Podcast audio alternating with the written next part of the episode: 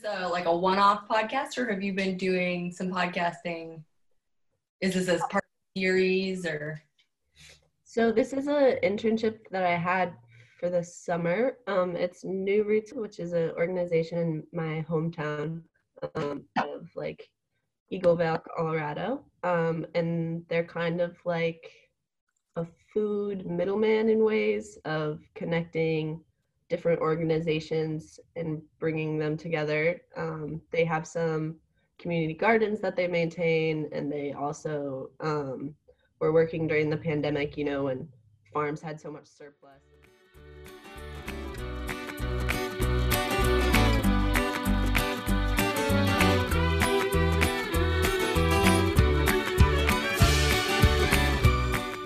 You're listening to the New Roots Community Radio Hour.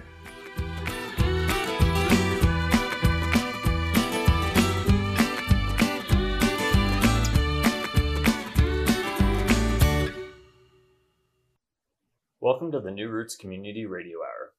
For some, it has been a long year of isolation through the pandemic, and we've all seen drastic changes to our lives. The New Roots podcast has been no exception in those terms. It has been a long year being cut off from safely accessible ways to record this show, but with the help of our first ever intern, Barrett, we have been able to create a two part show for you. Barrett is an Eagle River Valley local who grew up in the High Rockies before going out to Washington State for college. Her interest in the environment and food led her to meeting with the New Roots team, and we're incredibly blessed and excited to have her as a part of our team as she works her way through school. In part one, you'll meet Paul and his wife Jane and get a brief history of them and their world of permaculture. In part two, Barrett will delve deeper into the history of permaculture, including some of the solutions it can provide and some of the ways that permaculture has remained a part of the problem. I hope you all enjoy listening to these episodes as much as I did while converting them into the podcast format.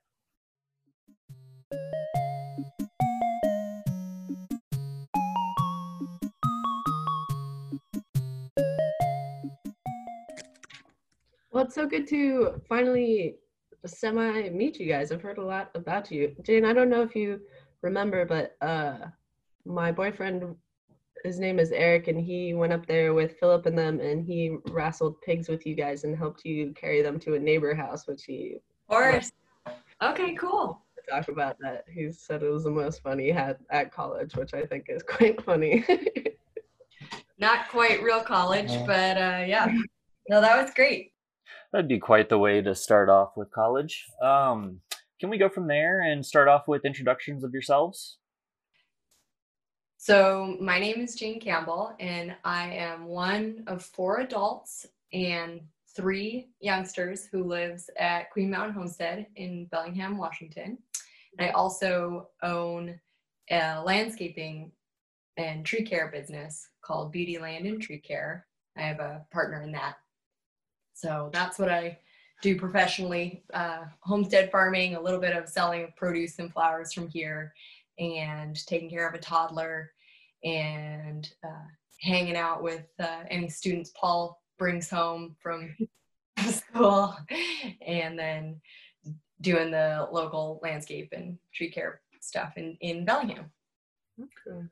And my name's Paul Kearsley. Uh, I'm one of the one of the four or five adults on Queen Mountain. Um, I also work as an instructor up at Western and teach in a couple different capacities, but mostly uh, design drawing and then sustainable design and ecological design.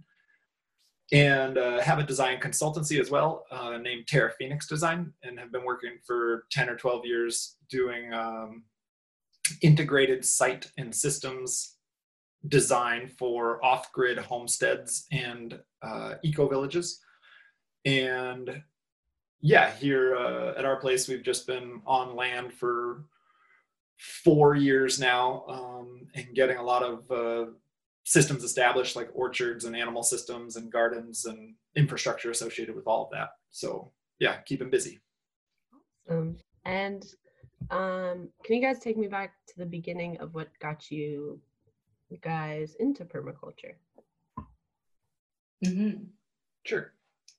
So for me, uh, it was in undergrad.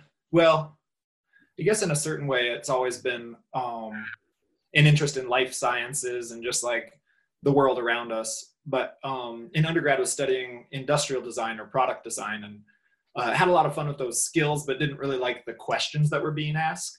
Mhm. And so got really turned on by a minor that was in sustainable design. And through that kind of, um, yeah, found my way into uh, the, the permaculture side of things. And following um, the undergrad program, uh, did a two-year apprenticeship at the Bullocks Homestead in uh, on Orcas Island, um, and then from there, I've been working with them for over a decade now. Uh, and it was kind of a one of those little rabbit holes where it's like, hey, that's an interesting idea, and you know, ten years, 12, 12 years later, you're raising pigs and ch- chasing chickens. I think it's true what Paul referenced, just being interested in life sciences as a kid. Uh, I think for both of us, we've realized uh, the more we get into this that just having access to outdoor spaces to play when we were kids that that made a huge impact. So i had a forest that i was always hanging out in and pretending that uh, logs were animals that i was harvesting meat off of and things like that. Vivid imagination. And then ha- had the opportunity also as a kid to live in a community. It was a church community but uh, my parents and a bunch of other adults from our church built a development together and so there was a lot of just running in and out of other people's homes. And the more i live communally now as an adult i think about how that experience left an imprint and i think made it easier to to do what we're doing. Because there's just yeah a, a blueprint essentially.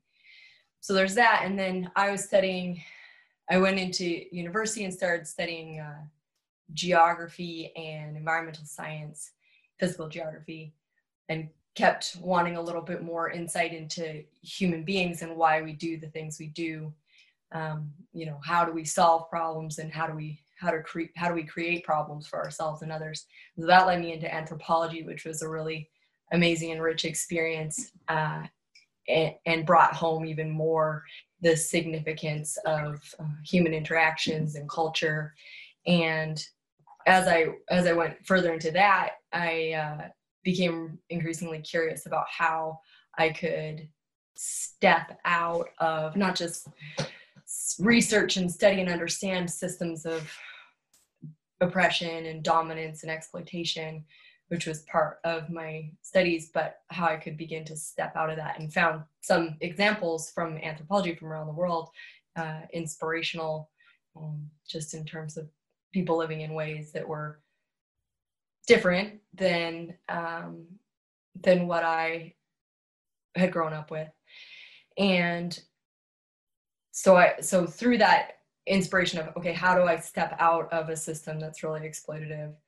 Uh, I began to be curious about food systems and how I could grow food and live on land myself, and so I ended up taking a gardening class at a community college after graduating and hearing the word permaculture and the idea it was it was explained to me initially as a as really being about permanent agriculture and permanent culture that that's what that word was supposed to connote. And i really took to the idea that at its founding it was looking both at the physical systems and then also the invisible cultural systems.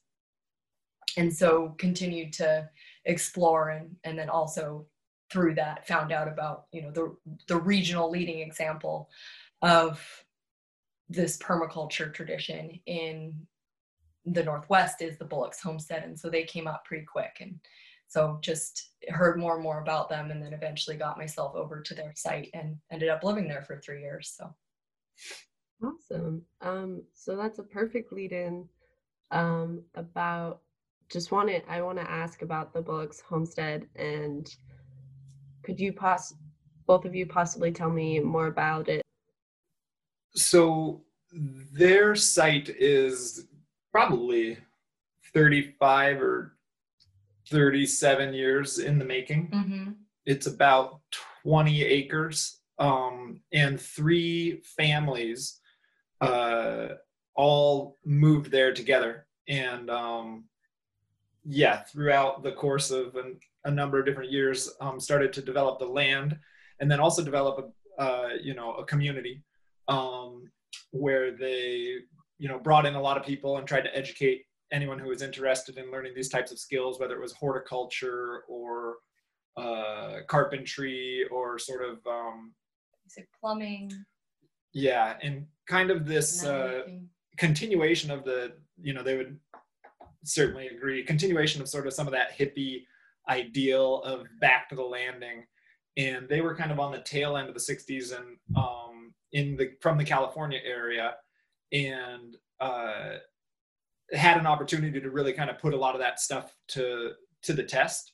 And are one of um, a handful of sites throughout the northwest uh, where they were able to continue and you know it was kind of this offshoot of that back to the land movement of the 60s but um, what does it look like you know 30 30 or 40 years later? Uh, so then they currently run a skill building sort of apprenticeship program with 10 or 12 new uh, participants every year. And that includes living on the land for nine months living in community learning all kinds of skills from mechanical stuff to plumbing to plant care to animal husbandry.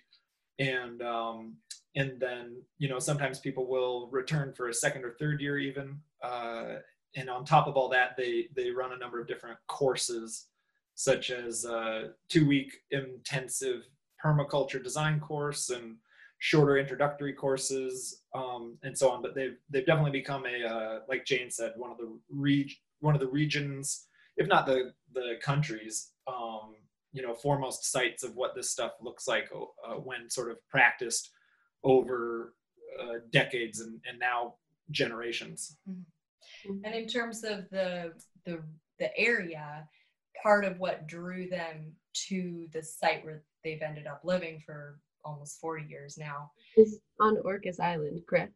Yeah, so the so they're on Orcas Island and the the islands, the San Juan and Gulf Islands, which are it's really the same island chain, but of course there's a international border cutting them into two different regions. anyway, um, so so they were drawn there because there's an interesting uh, there's a few interesting features to it. There's a climactic feature where the Olympic Peninsula juts out into into the Pacific and creates a rain shadow. And so the the islands, many of the islands, end up having this much drier climate than is typical of the Pacific Northwest. And you where their site is, they they're able to just the geography of the of the 10 to 20 acres lends itself to creating many different microclimates which then they have been able to kind of accelerate with with different things different different strategies and techniques. Uh, but in the but in the early before colonization there was an extremely rich uh, horticultural practices throughout this area and the coast salish were able to trade very easily because of all the connecting waterways they can move around in, in canoes and um, and have have these these rich food systems. And when the early settlers came in they also made use of the waterways and, and the microclimates and the, yeah and the microclimates. And the the washington state reputation for being an apple growing region was actually due in large part to the orchards that proliferated in the San Juans, and then uh, the those the, that fruit that was grown was able to be moved very easily on the waterways to Seattle and Bellingham and um, further down the coast even. So the Bullocks had some sense of that when they first showed up. They saw all the old orchard sites that were kind of you know derelict they'd been they'd been many of them had been abandoned but they got this sense okay this is a good place to be to be trying to do what we want to do which is uh, create a food system that can last for generations and have a lot more stability so yeah the land and the the islands in particular were sort of a breadbasket for the growth of seattle um, and they that wasn't uh, that was definitely a part of their their landing there mm-hmm. So, um, And that's a good lead in, uh, speaking of the Coast Salish people, of what is what was permaculture before it was permaculture. And how would you guys describe it? Yeah. Um, we've been thinking about this and talking about it a bit uh, lately over the past couple of months, and then also as uh, you know, in the context of this this conversation. Um, and it's a it's an interesting question, and, and in, in a sense, like permaculture wasn't permaculture before permaculture was permaculture for a lot of a made up word. Um, and I think to to understand a bit of it, um, you know, the the term and the whole concept came out of the uh, Tasmania and sort of Bill Mollison and David Holmgren working at a university down there. And, and in the context of this uh, massive change that they were seeing in terms of the industrialization and kind of the, uh, the chemicalization of the, of the agricultural systems that they were, that they'd grown up with. Um, so Tasmania is an island itself and was kind of this isolated, fairly self-sufficient little community. Um, and they watched this green revolution, this post World War II chemical engineering, industrial engineering, and agricultural engineering revolution start to change the fabric of their community. And so permaculture itself kind of developed as a response to that. So it's kind of interesting because you, I don't think it's, or it's a little bit of a misnomer to try and take it out of that context as a reaction to industrialization.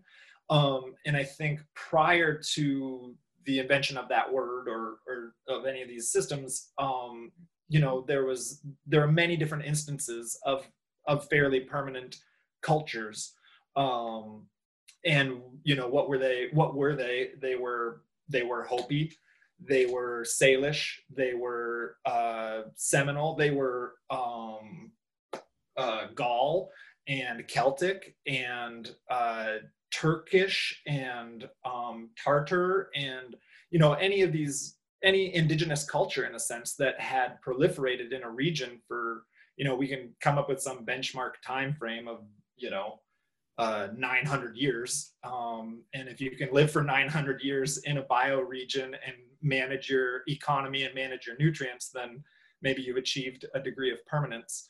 Uh, but yeah i think the the term permaculture it, i think it's a been helpful for me even in the in light of this conversation to contextualize it as a as a reaction to industrialization and sort of a way to kind of push back and resist some of that um, you know for for all the the pros and cons that that comes with. And and industrialization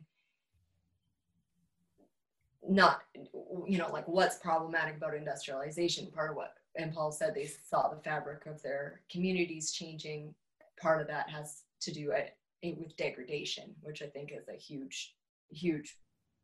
That's part. that's why you know there was a reaction to industrialization that they were seeing the degradation of uh, community relations, the degradation of soil, and uh, you know eventually climate and all all sorts of things. And so that you know where it's like the the biggering and biggering. Uh, creates uh, on is on one side and on the other is the depletion um, that can't be sustained indefinitely. So, yeah, it, uh, yeah, and there's all kinds of problems with the word permaculture that, that, we can touch on, uh, and that Paul and I talk about a lot, and and not just the word, but some of the the way it has panned out. Um, and I would just say also that you know, permaculture does take inspiration from pre-colonial uh, societies. Yeah, pre-colonial ways of life, and it can never be pre-colonial. It is inherently a post-colonial thing, and therefore is riddled with you know all sorts of demons that go along with uh, the colonial project. Um, and yeah, and so it's sort of, and and that's you know strengths and weaknesses, I suppose, because part of what I would argue is, you know, maybe could be a could be a strength for permaculture and just kind of in a post-colonial globalization globalized world where the acceleration of sharing of information and sharing of cultural practices is is huge. Um, you see that in in the in the way that that permaculture teaches different techniques. It's just a crazy mishmash from all over the world. It's the, it's like just pulling from all all different traditions. And you know what can be problematic about that is that traditions aren't getting proper acknowledgement and credit and respect and also maybe perhaps practices are decontextualized and and therefore not used really in appropriate in a in an appropriate way. And then the strength arguably is you know look at this amazing array of techniques that we can that we can draw upon and share you know if it's you know like could it be framed as a as more of a sharing rather than a taking um, but that that is part of the concern that there's been that there's been some taking of wisdom um, that's definitely something i was hoping to dive into which i know you guys are very um, conscious of the term was coined by um, white men and mm-hmm. also that um, but learned observed from indigenous communities in Tasmania. And um, I was hoping to talk more about the history and also, like you touched on, and dive into that more problematic side and get back to the more positive side um, later of how the history, it would seem that permaculture and the way that we are learning it, for example, and I'm in university and my friends are learning permaculture through university and paying tuition. Um, and is that in the way that we are learning it is seems as though an ironic form of gentrification. Um, and in the sense that we have gotten ourselves into a problem with climate change and the way we produce food. And now we're circling back to um, like for example in california how they're saying that all this land is burning and these forests are burning but had the original stewards of the land continued to be stewards of the land then yeah. this have happened at all um, and because those people were displaced and um, we are now having burning lands and um, how to control burning versus the yeah the the the wise burning. Of actually know how fire and forest work together and yeah.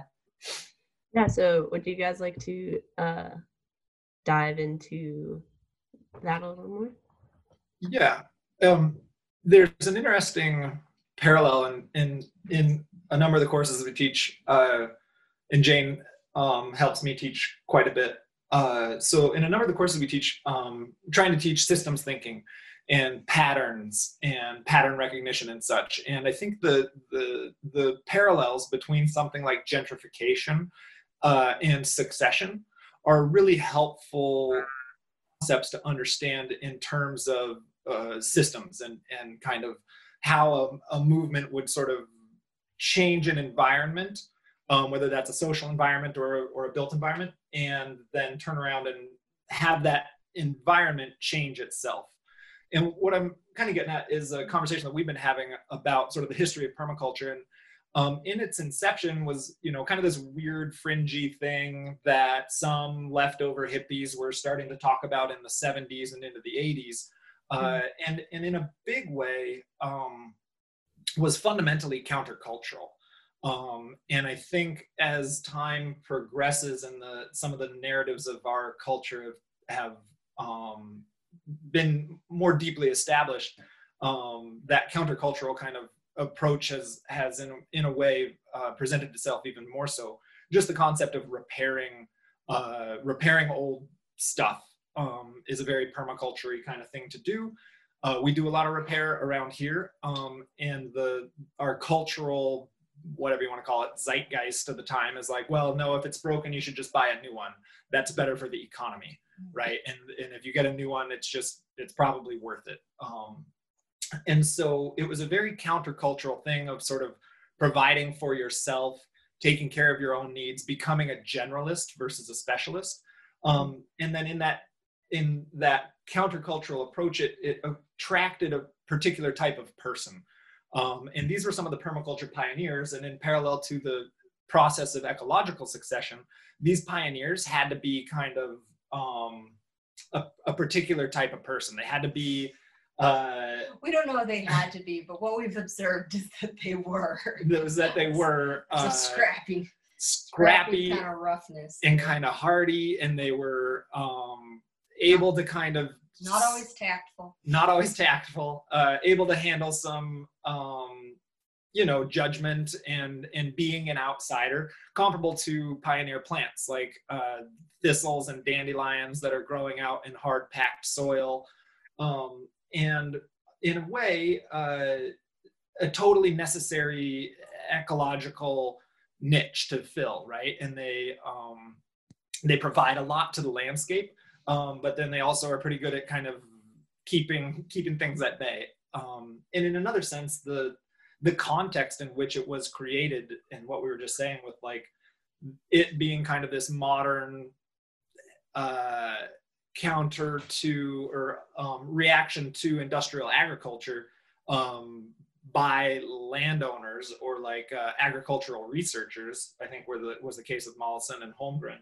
Um, you know, in a sense, like there weren't even in the 70s or 80s, there weren't women in that position. There weren't people of color in those positions, and in order for any sort of academic piece to to take form, it's like those are the people who those are the people who were were there, and for these messages to come out, there in a sense the there were. There I mean, it, the, the majority the, is not women or people of color. Right. Um, so, in a sense, in terms of the history, it's sort of you know it's a product of its time and place, and then the the way that it has gotten established is kind of born out of that context. Um, and then a part of the conversation we've been having recently is sort of trying to recognize and see this succession where those pioneers have done a lot of work. They've established um, some really amazing sites. They've done a lot of learning. Uh, we were able to move forward in a lot of different ways very quickly on our project because of the mistakes of those who came before us and those who were willing to experiment. Um, and in a sense, we will continue to experiment, but we very much feel like we're sort of a next generation. Um, and we're still effectively countercultural, but perhaps there's a little bit more of an openness within our broader culture to some of these ideas, whether that's through a local food movement or organic movement or um, sustainability movement and such. Um, and so it's a little less of the hard scrabble uh, pioneering approach. And, and I don't know what, what kind of plant we are. Are we like a bramble or a blackberry or like a snowberry bush or something slightly softer and more succulent? so I guess in terms of the history, it's we are viewing it as sort of this progression of different sort of uh, characters um, and and a change in a changing context, and then sort of this ongoing feedback between the two. Or maybe that's how I view it. How do you view it? well, I'm yeah, I that's a whole concept that we're. I mean, part part of why we talk about that is because it's. I mean, Barrett, you said uh, permaculture, the term was coined by some old white guys, you know, and then the, even what I, I didn't know Bill Mollison myself, but those who I know who knew him and just the, the general account of him is that he wasn't, he was also, he was a rough guy. He was like a bit of a rough character. so that's kind of what, like what we're talking about. And, and then many stories we've heard. Uh, and so what we've seen, just kind of the, um, little bit of a little bit more of a challenge with the with some of the social side of things. And and really a lot of the projects that the what makes the bullocks for example unique is that they have been able to sustain their community. And a lot of projects get going in the permaculture scene by these strong these like forceful instructors who are real tough um, They can, but but they don't they they often don't they're not able to sustain because they don't they can't work on the social level. They can't cultivate sensitivity to to different sorts of people and continue to to integrate and fold in other people. So then you i but i was wanting to kind of like link back to, more directly to your question barrett which was about uh permaculture now be, being increasingly pulled in and referenced in academia and the the gentrification of that process.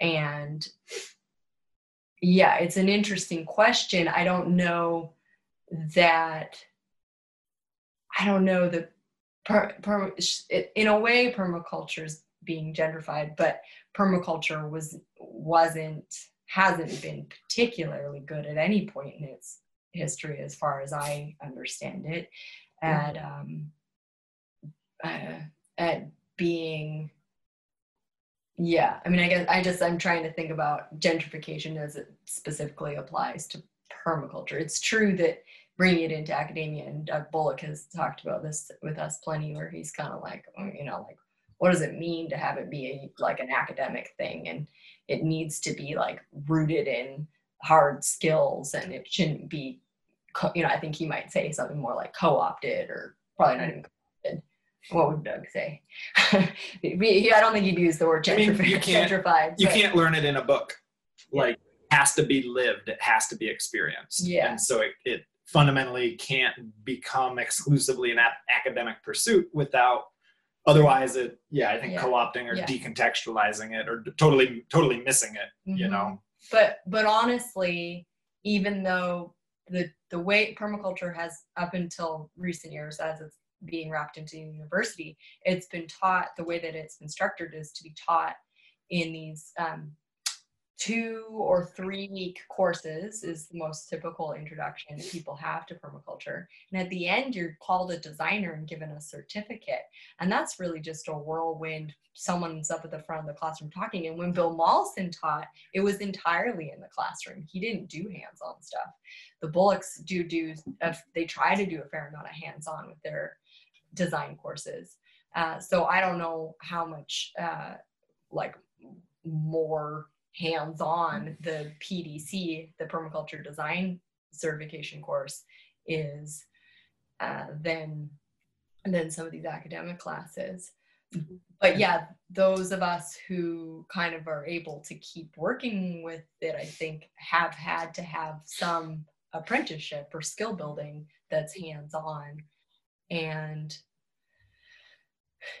yeah hand and yeah the other side of that i would say is that i my the entirety of my undergraduate experience was very academic and there was value in that. There's value in thinking thoughts and, and talking with peers and um, learning to to kind of draw your ideas out and and reading and expanding your conception of things and and there there's a place for that. I think there's a place for book learning uh, classroom learning. And then it's it's just like how do we become whole people? Uh, and so having an opportunity to be able to do some actual hands-on stuff. And and i don't know what the right word is. We're still fumbling through this because as it turns out even though as it was explained to me permaculture is supposed to be equally about culture as it is about agriculture it, it really hasn't panned out that way. It doesn't the culture side of things really doesn't get as much attention and or analysis or explanation. And so you know it's even hard to have an exact word for it but uh, but one of the biggest parts of our of our time living at the bullocks was learning the the social side of things how to work with other people um, which happens for a lot of college students when they're living in dorms or in uh, group houses or what have you. You have to figure out some of that. But it's it's really accelerated when you're learning working and living together. It's pretty intense. Yeah, that that to me, I think, is the most, I would say, either academic or maybe accessible side of permaculture that it is n- not everybody has access to you know acres of land or an acre of land that they can you know manipulate and try and create a new culture um, with but more the idea in permaculture of things have multiple purposes and are supposed to work together and the goal is to make it sustain as long as possible and so i think an accessible like you said the social side of permaculture that can be transplanted even into you know urban communities or places mm-hmm. that don't necessarily have land is the idea that communities should be um, functional and aspects of them should work for multiple purposes mm-hmm. um, and that yeah more that sense of community is what's important and kind of a braidedness of things. Yeah the and a lot of people who have some background in permaculture are moving in more and more to using the word resilient in place of permaculture. So like a you know like having a yeah resilient farm resilient community and that that applies r- really well. Um, i've been getting in 2020 it applies really well in 2020 i even prior to 2020 i was uh, getting pretty jazzed on uh, neighborhood preparedness and how to have a more resilient suburban and urban neighborhoods.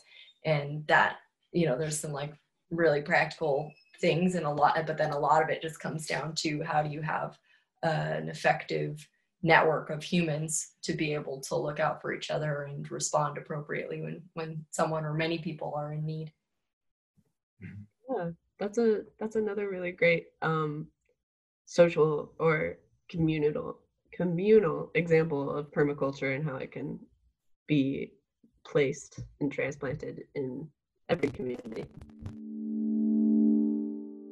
Thank you for joining us for part one of Barrett's interview, and please stay tuned for episode two coming up soon. This has been the New Roots Community Radio Hour.